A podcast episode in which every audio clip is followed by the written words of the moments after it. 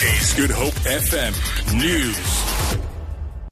Management of Mango Airlines says it has put in place contingency plans to ensure that all passengers reach their destination despite the strike by some of its flight crew. Employees affiliated to trade union Solidarity down tools this morning after wage negotiations deadlocked. The union is demanding an 8.5% wage increase while management is offering 6%. Solidarity represents 95% of pilots at Mango Airlines. Mango Airlines spokesperson Sergio Dos Santos says disruptions to to flights are minimal.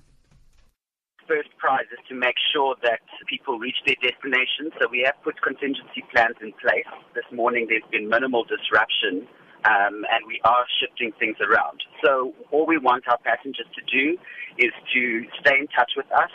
Please go to our website, go to our social media, and also we'll be in touch with you via SMS if you've used that to register your flight.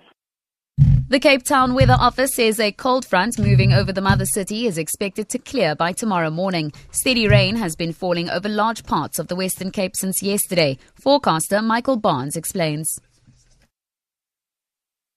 We have a 60% chance of some rainfall for today, Monday.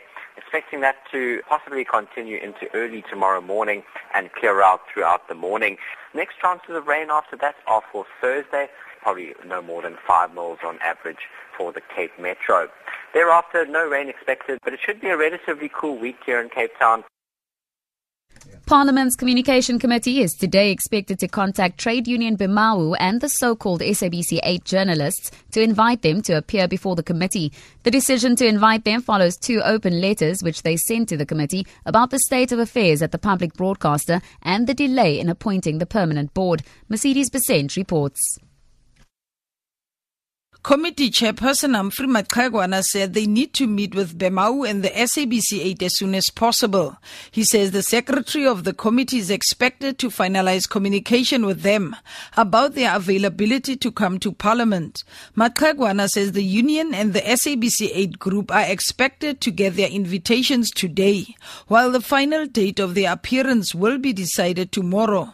Meanwhile, today marks 21 days since the SABC has been without a permanent board.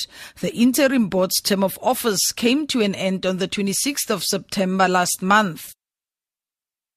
To end this bulletin, the head of Austria's Conservative People's Party, Sebastian Kurz, is on course to become the youngest national leader in the world after his victory in yesterday's election. 31 year old Kurz is well short of a majority, but he's in a strong position to form a new coalition government. Bethany Bell has the story.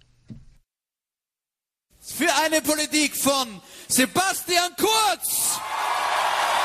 There was a rapturous welcome for Sebastian Kurz after his victory.